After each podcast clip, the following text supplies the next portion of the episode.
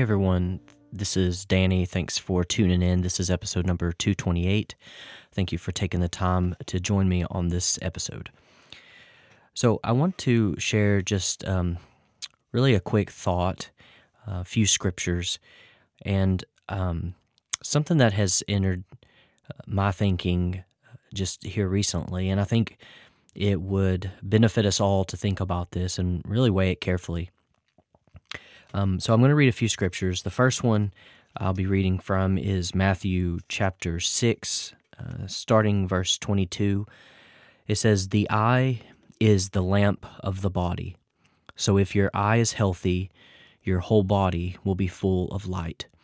But if your eye is bad, your whole body will be full of darkness.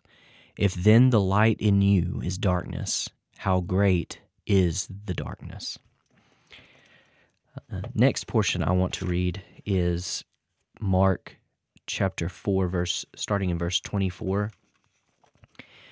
And he, Jesus said to them, pay attention to what you hear. With the measure you use, it will be measured to you, and still more will be added to you. So he says, pay attention to what you hear. And then the last scripture that I want to read is in Proverbs uh, chapter 4, starting verse 20 through 23, really. And says, My son, be attentive to my words, incline your ear to my sayings. Let them not escape from your sight, keep them within your heart. For they are life to those who find them, and healing to all their flesh. Keep your heart with all vigilance, for from it flow the springs of life. So, this this thought that I want to really impart to you is this idea of what you see and what you hear. These are two very, very important things to consider because um, I propose to you that everything that you see and hear are seeds. And what you plant will bear fruit. Is it good or bad fruit? But likewise, um, what what you say becomes seeds for someone else. So be careful what you sow. And here's here's kind of what I'm thinking. You know, whatever we see, uh, whether it's what we're watching, um, life that's happening around us, what you're um, kind of whatever you expose yourself to on a daily basis or even infrequently, whatever you see, and then whatever you hear, whatever you listen to, whatever you give your ear to those things enter into your mind. And whatever you keep in your mind, it migrates into your heart. And like it or not, when it enters into your heart, I believe that it will grow into a harvest. And the question is, what are you growing and what will what will what will be harvested? Is it fruit that has um, eternal benefit, that uh, benefits your soul, that it uh, uplifts you, uh, helps you, helps and uplifts others. What what is the type of seed that you're growing? You know, there's there's many things in our busy lives and our distracted lives that we give ourselves to whether it's uh, you know TV, movies, uh, um, material on the internet. Um, some of it seems harmless. Some of it seems very harmful. Um, you you can tell which it is. Um, naturally, the the more harmful material um, can seem to affect you much more rapidly and much more significantly. It's not as subtle, but it's, I mean, it, it's as though that stuff can just go straight for your jugular and and it can really um, put a put a grip on you that you wouldn't necessarily otherwise um, allow in your life. But if you're not careful, a more even subtle uh, issue that can creep into your life is those things that don't you know necessarily seem bad or aren't as blatant in our lives. And i don't want to necessarily identify things because i don't i mean we're all guilty of these you know maybe what we could call time wasters. Um, but we're but i want the the holy spirit to to reveal those things in your life that are perhaps we could call them questionable. There are things that are in our lives that are blatantly uh, should just be immediately cut out. Um, they're, you know, in a word, cancerous and they should not be allowed to remain in our lives. And there's other things that are in our lives that we give our eyes to, that we give our ears to, that we give our minds for. And those things are more subtle and they don't feel like they're really harming us. But but if I'm if I'm correct in thinking this, I think that whatever we give our ears and our eyes to, we are sowing seeds and and over the course of time what is our harvest? What are we growing from that sown seed? And i think it's important for us to consider these things because not only do do we risk producing from those seeds bad fruit or unconsumable um, fruit, if I could use that parallel.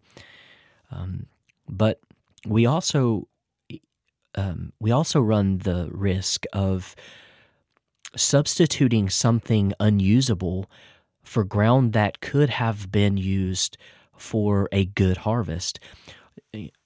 To to not speak so you know parabolically, what you give yourself to even if it's not um, unequivocally bad, let's let's use the word still questionable. Even if you give yourself to questionable things through your eyes and through your ears, if you had of if you had of sown good seed, then think of the harvest that could have been. You know, what a waste that could have been a part of our spiritual development. But instead, we find ourselves just kind of filled up on these non nourishing things, kind of, you know, this, the husks, you know, of, of the corn, just non nutrient, just filling material. And so I would just ask and encourage you to think about those things that fill your day, uh, whether it's your car ride to and from work, what you listen to, um, consumable material, whether that's podcasts, music, um, whatever it is, whatever it looks like. Is it sowing good seed into the ground of your heart and mind. And, you know, a, another practical issue that we all face is um, we, we all have an enemy working against us to try to sow bad seed. And we have to be very vigilant with our minds. Like I said, when when things enter into our mind, if we give ourselves to that, it can migrate into our hearts. And when something enters into the heart, um, I feel like that is a real that's a real harvest ground. And we have to guard our minds. And you know that can be very very labor intensive it feels like it can be frustrating to just constantly be trying to push thoughts out of your mind and so practically speaking um, it can be very wearisome But I would just urge and encourage you to to continue to fight against um, the those giving yourself to those opportunities of entertaining things in your mind that either have a complete contrary nature to God's kingdom or um, or maybe even questionable um, at best. So um, I would urge you to consider those things and allow and ask the Holy Spirit to show you those areas in your life and my life that are um, that are are not doing what they ought to do. And and then lastly, as I mentioned, what we say are seeds also that we are sowing into others' ears that enter their mind that can stay and migrate into the heart and take root and bear a harvest. And that's a more even fearful thing to consider because what we're saying can can significantly impact what is happening into the life of another person. It's bad enough to, um, for the sake of a better term, ruin yourself, but what about ruining someone else? Um, that's a very fearful thing. So I think, you know, the Bible talks about um, a wise person listens let me paraphrase here, listens more and speaks less. So I think that's something that we all could uh, benefit from is let's let's be careful of what we say, the words we choose, the topics we discuss. Are we building people up? Are we breaking them down? Are we, you know, complaining and backbiting and dragging others through the mud? Um, we're all guilty of this, and we all need God's help to um, bring us up to the place where He wants us to be, where He knows we can be. Um, and so, guard what you say, guard what you see, and what you hear, because when once those thoughts and visuals enter into your mind, it's very, very difficult to get them out. And and once they afflict you, it's very easy for that to be a problem for you the rest of your life. So prevent yourself from even going or starting down a path that would um, become a an ever difficulty for you. And if you've already went down paths that are a difficult area in your life, then um, can you know turn from it, repent, ask God to to change that dysfunction in you, and then stay focused on Him. Keep your eyes fixed on Him, your ears fixed to Him, and your heart in a posture that is eager to receive from Him. And turn away from those doubtful things, those questionable things in your life, and then cut loose anything that is of immediate uh, degradation for your heart and soul. And so um, I, th- I think we would all benefit from this, practicing it, exercising it, and then by faith, believing that uh, God can empower us and will empower us to be successful in this area of our lives. So, thank you so much for being with me on this one. I hope that's an encouragement, uh, that it builds you and strengthens you, and I look forward to the next one. God bless.